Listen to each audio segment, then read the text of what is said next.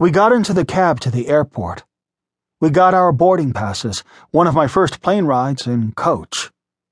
I didn't then know how much I would soon long for first class. Mom must have sat there for hours.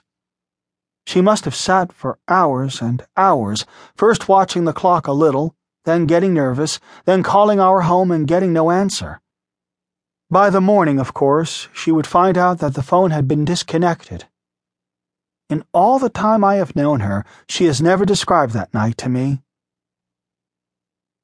We began flying back and forth between California and New York.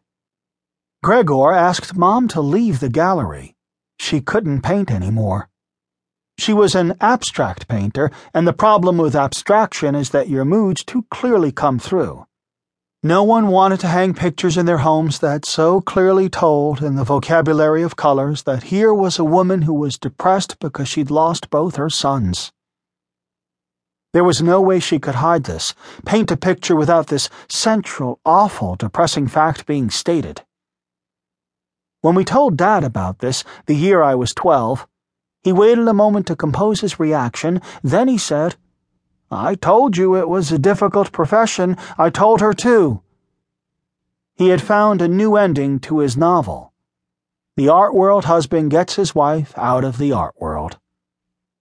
When letters didn't give us enough of her presence and Jane complained of the price of our long distance calls, John and I begged for recordings of her voice. She sent us them once a week. Dad, with a little frown, would throw these packages with his ex wife's handwriting onto our beds.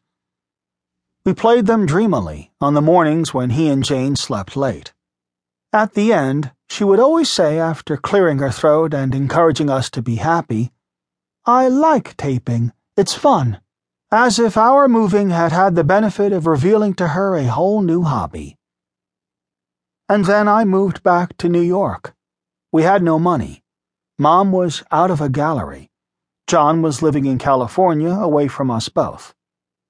She didn't have the loft. We were in the small one bedroom because of what I had decided to do at age nine. She slept in the living room and gave me the bedroom. This was the situation I had plunged us into at age nine, and this was the situation that I promised myself I would recoup.